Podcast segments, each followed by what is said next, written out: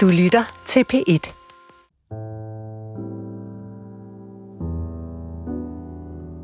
Min far ligger stadig på hospitalet efter sin hjerneblødning. Han er ude af koma, men kan ikke tale og kigger for det meste bare ud i luften.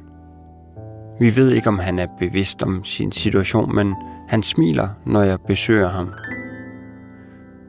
Det er snart et halvt år siden, han faldt om, og der er ikke gået en dag siden, hvor jeg ikke har tænkt på ham og på vores forhold. For det var ikke lige så tæt, som jeg gerne ville have haft det. I det her 4. afsnit af min serie om fædre og sønner, besøger jeg forfatteren Jens Blendstrup i hans hus i Korsør. Hej. Hej. Ja, det er så. Hej, kom ind. Tak, vi må komme. Hej. Kan du så være sød?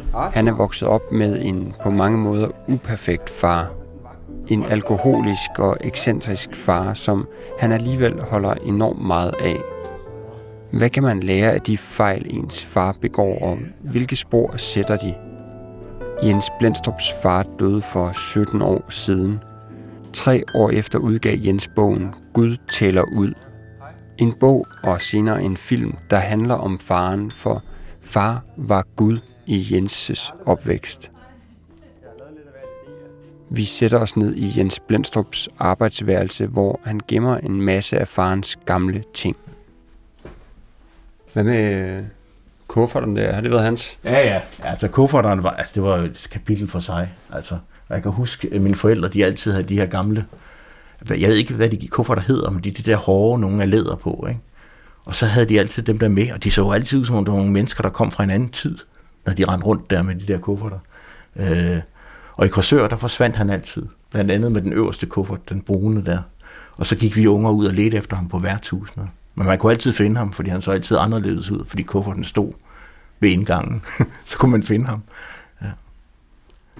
Du pegede også over på... På maleriet herovre. Ja, til evig forfølgelse. Ja, det var jo, altså til evig forfølgelse, det var et maleri, han malede på. Altså han malede på det fra 1960 til sidste gang, han sad med, det var i 1980, tror jeg. Og det kunne han simpelthen, altså det var hele gulvet var fuldstændig overmalet med pletter, og det var en bestemt stemning. Han malede kun på det, når han havde været fuld de der 2 dage. Så derfor mente han, det rummede al hans tvivl og søgen her i livet.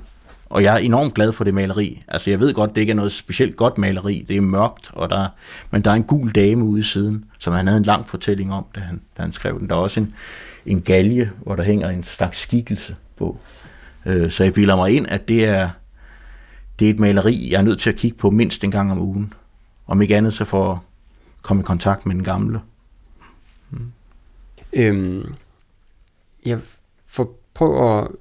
Du har skrevet om din far, og du bruger ham tit i dit forfatterskab og i dit virke, og du tænker meget på ham, men prøv lige at beskrive, hvad det var for en barndom, du voksede op i, og hvad han var for en far. Jeg er den yngste af 4 brødre. Min far var psykolog, så det var et akademikerhjem. Min mor var kunsthåndværker, uddannet på Göteborgs Kunstakademi, og gik hjemme. Altså, og min far blev så, han arbejdede dels på kolonien Philadelphia som psykolog, og så arbejdede han på Borgers Kommune Hospital de sidste 15 år. Og så blev han pensioneret som 54-årig. Angiveligt, fordi han var imod distriktspsykiatrien, men i virkeligheden var det jo nok, fordi han var kvartalsdranker, ikke? Altså, og ret alkoholiseret. Det var jo ikke altid fedt, når patienterne skulle behandles, at han havde bagskid på. Så han blev pensionist som 54-årig. Og min barndom, i hvert fald det meste af den, det foregik i det der hjem, hvor mine forældre gik hjemme. Og som jeg husker det, kom der rigtig meget ro på, da min far blev pensionist. Han holdt op med at drikke så meget, eller også så begyndte han ligesom at vælge kun 1 dag om ugen måske, eller 2 dage. Og det gjorde, at jeg kom meget tæt på ham. Og da jeg så samtidig tidligt begyndte at skrive, så fik han også afløb for sin lyst til litteratur gennem mig på en eller anden måde. Så jeg kan huske, at han podede mig med litteratur, fra jeg var ganske lille. Jeg forstod ikke Dostojewski som 12-årig, men jeg lod som om jeg gjorde, ikke? For det var en slags lektie. Så på den måde var det et... altså egentlig et meget åbent hjem, for jeg kan huske, altså i starten var det patienterne, der kom på besøg, ikke? Som han så behandlede med øl i sofaen. Senere blev de så venner af huset, og der kom, altså det var faktisk et hjem, hvor der faktisk var mange gæster, og der altid var åben dør. Sådan husker jeg det. Prøv at tage os tilbage til det første minde om din far. Hvad var det? Ja, hvad har det været? Det er sgu et godt spørgsmål.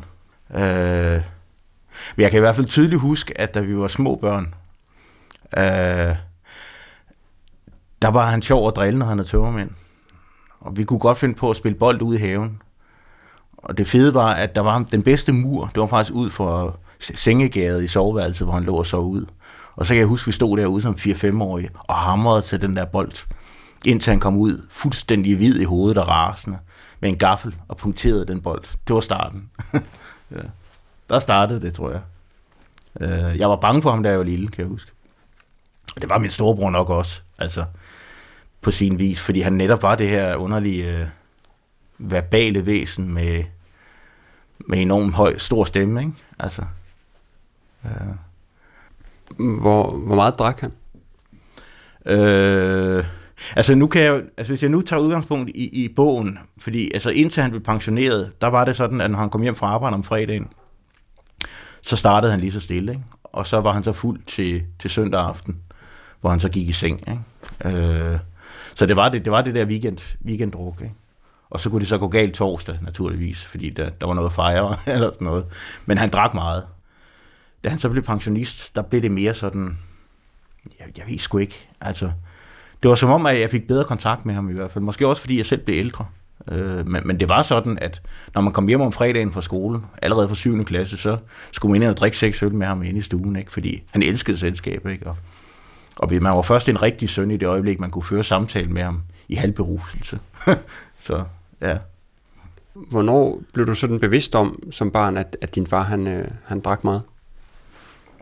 Ja, men det blev jeg egentlig ret tidligt. Altså dels fordi jeg lavede mærke til, at mine venner i de nye hvide huse, der blev bygget rundt omkring, deres forældre, de var sgu ikke fulde. Altså de drak måske en enkelt dag eller sådan noget, men jeg lagde mærke til, at min far, han trak det ud i flere dage. Og jeg kan også huske, at jeg i skolen, altså det var måske i virkeligheden der i 2. klasse, hvor min storebror, som også gik på den skole, jeg gik, han pludselig blev fjernet fra skolen. Min far fortalte, det var fordi, at han havde givet inspektørens søn stød med en stødpistol, så han var nødt til at komme på en anden skole. Men sandheden var faktisk, at det var kommunen, der greb ind og sendte ham på en skole ude i Rønde. Og det er først som voksen, jeg har fundet ud af det.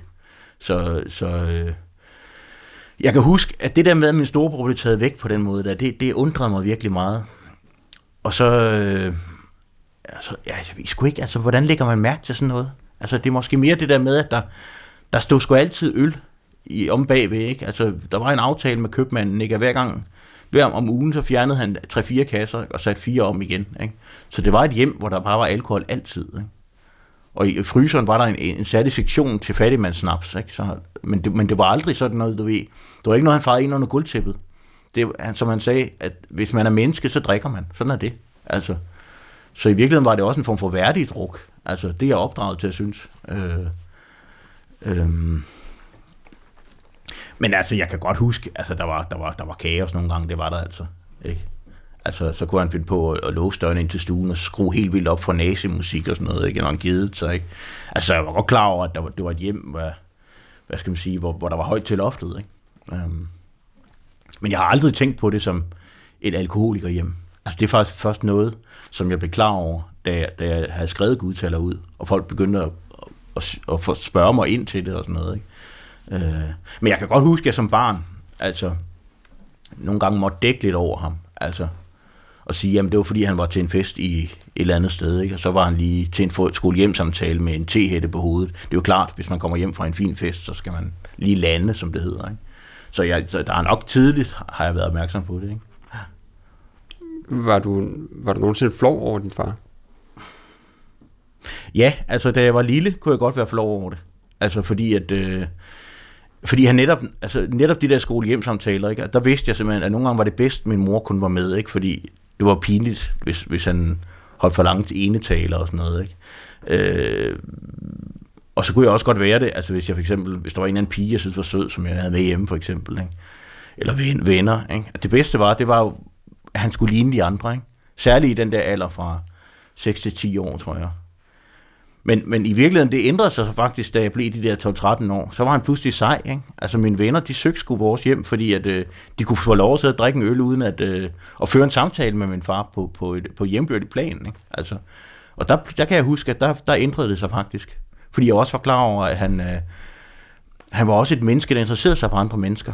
Og det var faktisk sjældent dengang. Altså, at han havde naboerne hjemme, og så sad de og snakkede sammen og sådan noget. Altså, han var til stede i vores liv. Og i virkeligheden, hvis jeg skal være ærlig, så er jeg egentlig mere stolt af min far, end jeg har haft lyst til at lave det opgør med ham på noget tidspunkt. Jeg lavede ikke opgøret, mine brødre gjorde. Altså, jeg vidste jo også, altså hvis jeg ikke kom op og slås med min far, så gjorde mine brødre det. Så på den måde bliver han jo også sat på plads en gang imellem, ikke? Bare ikke af mig.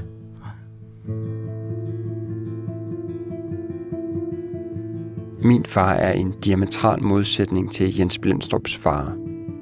Der var ikke meget druk og høj nazimusik i mit barndomshjem, og hvis der en gang imellem røg for meget øl og vin ind under vesten, faldt min far bare i søvn i sin lænestol. Min far var som et schweizisk urværk. Man kunne regne fuldstændig præcist med ham. Han var revisor, og når han kom hjem fra arbejde, satte han sig i sin lænestol med Herning Folkebladet. Og efter at have læst den, løste han krydsordene, og om aftenen så han som regel lykkehjulet, inden han gik i seng. Og dagen efter gentog det sig. Det var en tryghed, som jeg værdsætter nu. Langt fra den barndom, Jens beskriver. I hvert program besøger jeg chefpsykolog Svend A. Madsen. Han har forsket i farrollen. Jeg spurgte ham, hvad det betyder at vokse op med en far, der er utilregnelig og alkoholisk. En uperfekt far. Hvis uperfekt far betyder en, som har nogle problemer og ikke kan klare noget, så tror jeg, at det i opvæksten er jo sådan, at det meget ofte bliver børnene, altså der sker et rolleskift, hvor det er børnene, der ligesom skal være de omsorgsfulde over for den far, der nu har et eller andet problem. Vi har set det med psykisk syge forældre, forældre med alkoholmisbrug og andre ting, at så er det børnene, der hele tiden skal servicere eller være de omsorgsfulde. Det er også synd for mig. Jeg har haft mange, hvor der har været sådan nogle problemer i familien i min samtaleforløb, hvor hovedpointen har været det der med at sidde og sige, jamen altså, hvad så mor, skal jeg gøre noget for dig, skal jeg hente noget til dig, et eller andet, eller ringe efter ambulancen, når de skulle indlægges. Det er jo en kæmpe, kæmpe belastning. Og det, man siger i den sammenhæng normalt, det er jo at sige, at de springer deres barndom over og bliver meget hurtigt modnet, fordi de skal tage ansvar. Hvis det er noget, man opdager senere i livet, så har man jo meget, meget større mulighed for at være forsonende og forsone sig med det, og måske tilgive det og sådan noget, hvis man ikke har mærket det i sin opvækst. Så der er ligesom de to muligheder der, men dem, som oplever som små, at deres forældre ikke kan magte ting, de får alt for stort ansvar tidligt i livet, og kan have svært ved at mærke sig selv, fordi de hele tiden er optaget af, hvordan har den anden det. Var det hårdt at vokse op med sådan en far? Ja, det var det. Og i virkeligheden, altså jeg synes jo noget af det interessante ved at være vokset op i en familie på den måde, det var i virkeligheden, at jeg havde tre brødre, store brødre, som var med til at vende det, vi oplevede konstant, ikke? Det vil sige, at hvis jeg ikke havde svar på spørgsmålet, så kunne nogle af mine brødre gå ind og give mig et svar. Og det var faktisk også sådan, at min ældste bror, han er jo 15-17 år ældre end os andre. Og han var der faktisk som sådan en moderne far midt i det andet. Altså, det var ham, der havde kørekort, for eksempel. Min far mistede det jo på grund af visse omstændigheder, ikke? Så på den måde, der tror jeg måske også, at noget af dramatikken i alkoholikerhjemmet blev taget ud af det, fordi vi var fire brødre, der passede på hinanden, ikke? Og en mor, som var enormt mild og svensk, ikke? Altså, og jeg tror, hvis ikke vores mor havde været der, så tror jeg måske, vi var inde på den lukkede alle sammen, ikke? Særligt den sidste tid, hvor han arbejdede på hospitalet, kunne han simpelthen være fuldstændig sindssyg, når han kom hjem fra arbejde, ikke? Altså fordi han var nervøs, angst og havde tømmermænd, ikke? Der låste vores mor sig inde i vores, det værelse, vi sov på, fordi han simpelthen han var ikke rigtig voldelig på den måde, men du ved, det der med at stå hammer på en dør for at komme ind og straffe sine børn, ikke? Det var jo fandme skræmmende, ikke? Og det er allerede fra jeg var 5-6 år, ikke? Altså, og der var det så sådan, at vi havde der var sådan en stige, vi sov op under i sådan en køjesenge, som vi så kunne trække op stigen, ikke? Og så kunne han ikke komme op til os. Det gjorde vi en gang imellem det der. Og så sad vi og grinede af det, men vi var også pisse bange, ikke? Så i den fase der var... Det ville jeg godt have været foruden, altså fordi det giver en... Jeg tror, det giver en utryghed i forhold til andre mennesker. Altså jeg kan godt mærke, at jeg altid, når jeg, selv nu hvor vi sidder og snakker sammen, så er jeg en anelse på vagt. Jeg tror, man bliver en... Man er meget opmærksom på sine omgivelser, når man er vokset op i sådan et sted, hvor der hele tiden bliver sprang kanonslag af, ikke? Altså det giver en vis hylen i sjælen. Hvordan var jeres forhold? Hvad synes han om dig? Ved du det? Ja, det ved jeg godt. Altså, det var jo sådan, at min far ville jo allerhelst have været digter. Jeg kan huske, han sagde, da jeg var ganske ung, fortalte, at han, da han gik på Haraldsholven Kortskolen, kunne han godt finde på at sidde og skrive digte. Og dengang, der var Haraldsholven Kortskole jo kun for drenge. Så det var rigtig erotiske digte, han skrev, ikke? Længselsfulde digte. Og han påstod, at han havde taget en kuffert hjem en sommerferie, for at læse højt af de der erotiske digte for sine forældre. Og så var moren blevet så forarvet, at hun havde brændt kufferten ude i haven i en autodafé, som han kaldte det. Så jeg troede faktisk, at han havde skrevet rigtig meget lyrik. Han skrev også hele livet, på vers selvfølgelig. Og det gjorde faktisk, at da jeg så begyndte at skrive, så fik han et andet forhold til mig, simpelthen. Altså det var som om, jeg blev hans fortrolige. Og det han ikke selv kunne skrive, det kunne jeg formidle på en anden måde. Og det gjorde, at vi fik et meget, meget tæt forhold faktisk. Ja. Du tænker stadig på din far her til. Altså, kan du nogle gange se ham, eller høre ham, eller møde ham på den her måde? Ja, i høj grad. Altså det var jo lidt sjovt, jeg tænker stadig på ham. Altså sandheden er, at jeg tænker rigtig meget på ham. Altså jeg tror virkelig, han er med.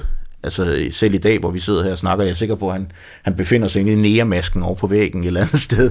Altså, og det var jo sådan, at de første 10-20 år, 10 år efter hans død, der prøvede jeg faktisk at leve som ham. Altså 3 dages druk, og så hjem til en familie, som var rasende på mig og ting og sager. Men der kan jeg huske, altså det første år efter han var død, der oplevede jeg faktisk, at han sad i stolen herovre, og jeg førte samtaler med ham. Selvfølgelig skidefuld, men ligesom i kontakt, så jeg kunne simpelthen, altså, jeg ved ikke, om det er en psykisk brist, eller hvad det er, men jeg har haft en eller anden farpsykose bagefter, det tror jeg. Jeg vil så sige, i dag, der, nu har jeg lagt spruten på hylden, kan man sige, og det bilder jeg mig ind, han egentlig også er glad for, altså, så jeg ikke spilder mit liv. Altså, fordi det, hvis der var noget, han fortrød selv, så var det måske, at han knækkede, ikke? Og var nødt til at dulme sig med druk for at hænge sammen, ikke? Så ja, altså han fylder meget. Ja. Hvis han sad derovre nu og... Du siger, jeg sidder og kigger derovre, mens vi snakker. Ja, du sidder og kigger over på stolen, der står derovre i... En venerstol. I en venerstol, han sidder godt derovre. Mm. Hvad tror du, han vil sige, hvis han sad derovre nu? Han vil nok sige, at fortæl gerne om mig, men husk at skildre nogle sjove scener også, og nogle... Altså som viser min bredde som menneske et eller andet sted, at jeg midt i alle de sygdomme, jeg havde, og den angst, jeg led af, der var jeg også et værdigt menneske. Altså jeg tror måske, han ville lægge vægt på, at jeg også kunne skildre ham med værdighed. Arthur, hold kæft. Det er muligvis, at har min hund Arthur blevet besat af ham, for han står og hyler derude. det tror jeg, han ville. Og så vil han nok også gerne selv sige noget, kunne jeg forestille mig. Jeg tror ikke, han vil nok uddybe det med noget Jung og noget dybt psykologisk. Ja. Hold nu kæft, Arthur. Jeg tager ham lige ind. Arthur, gå ind og læg, så vi gider ikke det der spil. Er det okay, han er her? Ja, selvfølgelig. Nu lader jeg så op i stolen. Det er på, det er ham. Ja. Hej fader, ligger du der i venerstolen med din hvide hale og lovre? Det var faktisk også meget sjovt. Altså, jeg havde jo en hel del kærester, dengang jeg var ung. Og mange af dem, de kom jo med hjem. Og jeg kan huske, at der var en helt klar lakmusprøve, og det var, om de kunne tale med min far, eller om han ville skynde sig at give dem et øgenavn. Ikke? Altså, og det afgjorde jo meget, altså, om jeg blev ved med at have de kærester eller ej. Altså, jeg kan huske, nogle af de kærester, jeg havde, de synes simpelthen, det var for meget, som han blandede sig. Altså, han kunne også godt finde på, når vi...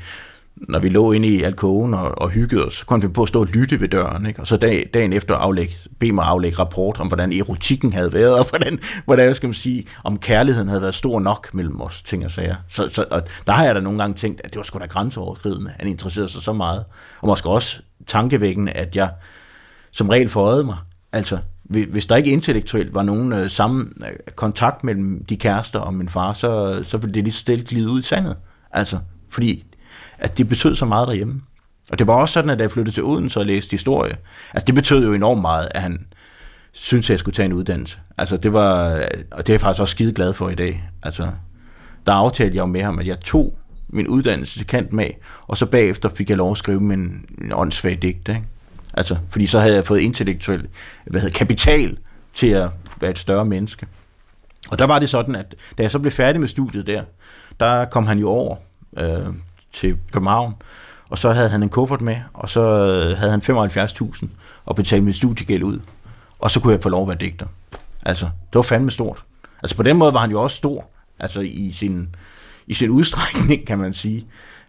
Og der tror jeg faktisk, at han var stolt af mig. Altså, han var stolt af, at jeg havde gennemført studiet, fordi alle de digtere, han kendte, der kom mange i hjemmet, de var jo forhutlede og fattige og fordrukne.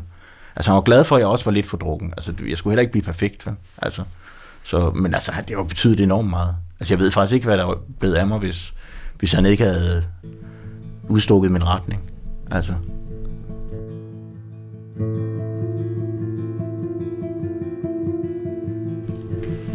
Baggrunden for, at jeg laver det her program, er, at min far han har en hjerneblødning, og nu er jeg kommet i tanke om alt det, jeg gerne vil have talt med ham om, alt det, jeg gerne vil have oplevet sammen med ham. Er der noget, du fortryder, du aldrig fik talt med din far om, og noget, du ville sige til ham, hvis han nu var her i kød og blod igen for en stund?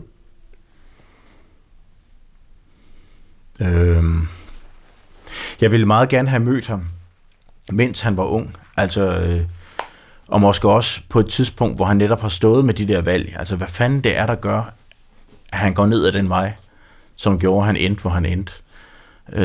Den samtale, vi har gerne haft med ham. Men dels var det noget, der var han blevet færdig på det punkt der. Altså, det snakkede han ikke om. Og dels så er det måske heller ikke noget, man deler med sine børn. Om noget, jeg vil snakke med ham om. Der er jo altid ting, man gerne vil snakke med sin far om. Måske ville jeg også gerne snakke med ham om det forhold, han havde til min mor. Altså, fordi der har været en grund til, at de har holdt sammen i 54 år. Og elsket hinanden. På trods af kaos og psykisk ustabilitet. Hvad det er, der gør, at man holder fast i hinanden som familie. Fordi jeg er selv et meget trofast menneske. Altså, jeg har været sammen med min kone nu i 20 år, og jeg tror faktisk ikke, jeg kunne finde på at forlade hende. Selv de perioder, hvor jeg har det svært. Altså, og den essens er jeg faktisk enormt, glad for, at jeg har lært, at man holder sammen, selvom tingene er svære. Og man kunne selvfølgelig godt ønske, og det ved jeg også godt, det er der nogen, der spørger mig om, når jeg er ude og holde foredrag, at man opløser sådan en familie, så børnene er alkoholikere og får nogle mere værdige liv i plejefamilier. Men det er jeg altså ikke helt enig i. Jeg er ikke sikker på, at det altid er løsningen. Fordi der er også en fortrolighed i en familie, der holder sammen, som man i dag godt kan savne, synes jeg, i mange moderne familier. Ikke? At man simpelthen bare hopper videre til det næste, når noget bliver svært.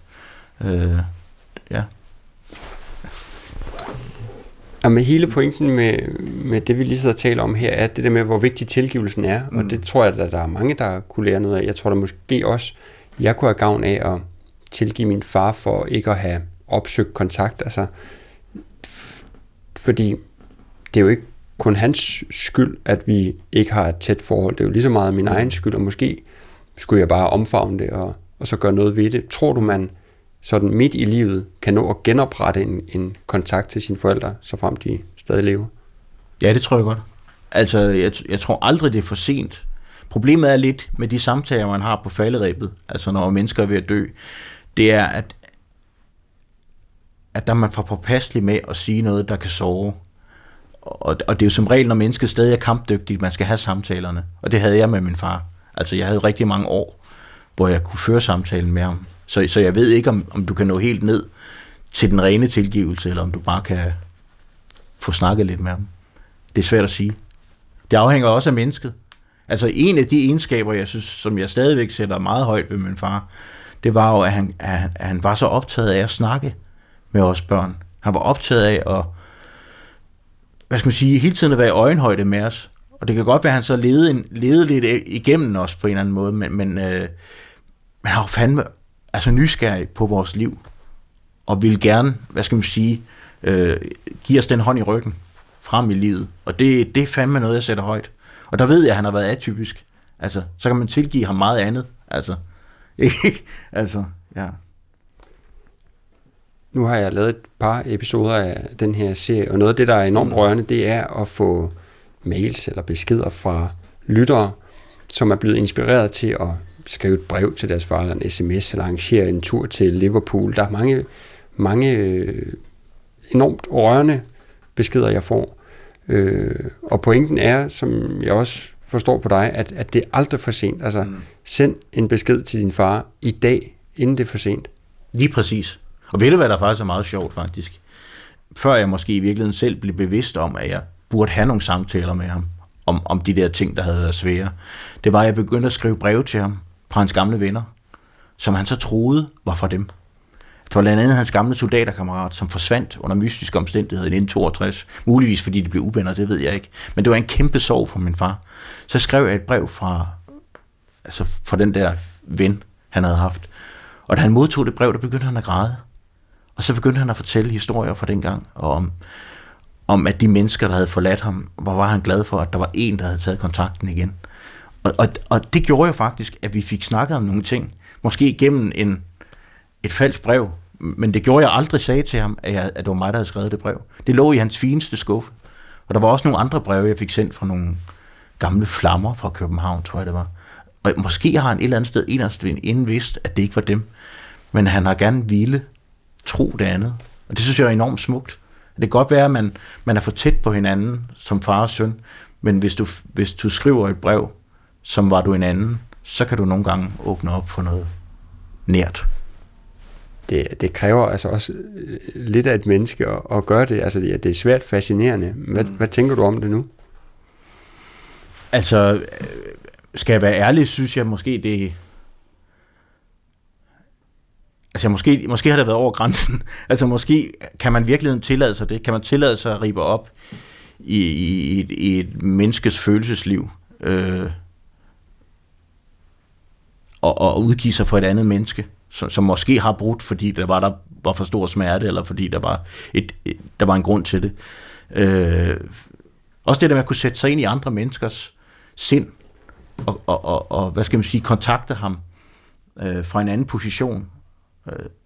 Det var enormt befriende for mig, ja. Jens, tusind tak, fordi jeg måtte komme på besøg, og hvor var det interessant at høre om din far og om dig, og det virker til, at han vil leve videre i det formentlig resten af dit liv. Det er helt givet. Du kan høre, han hyler nu i baggrunden. Uff, hold kæft. Jeg skriver ikke om dig i dag. Jeg går tur med dig om lidt. Okay, ja. Ja, han føler. Sådan er det.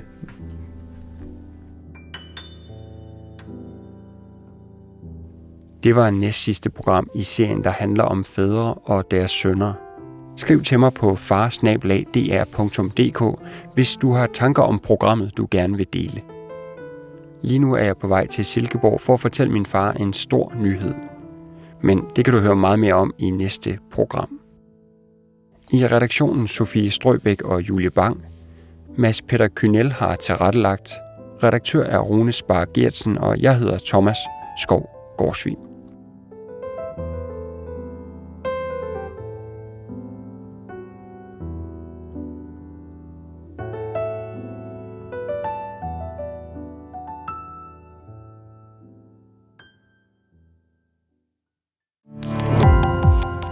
Gå på opdagelse i alle DR's podcast og radioprogrammer. I appen DR Lyd.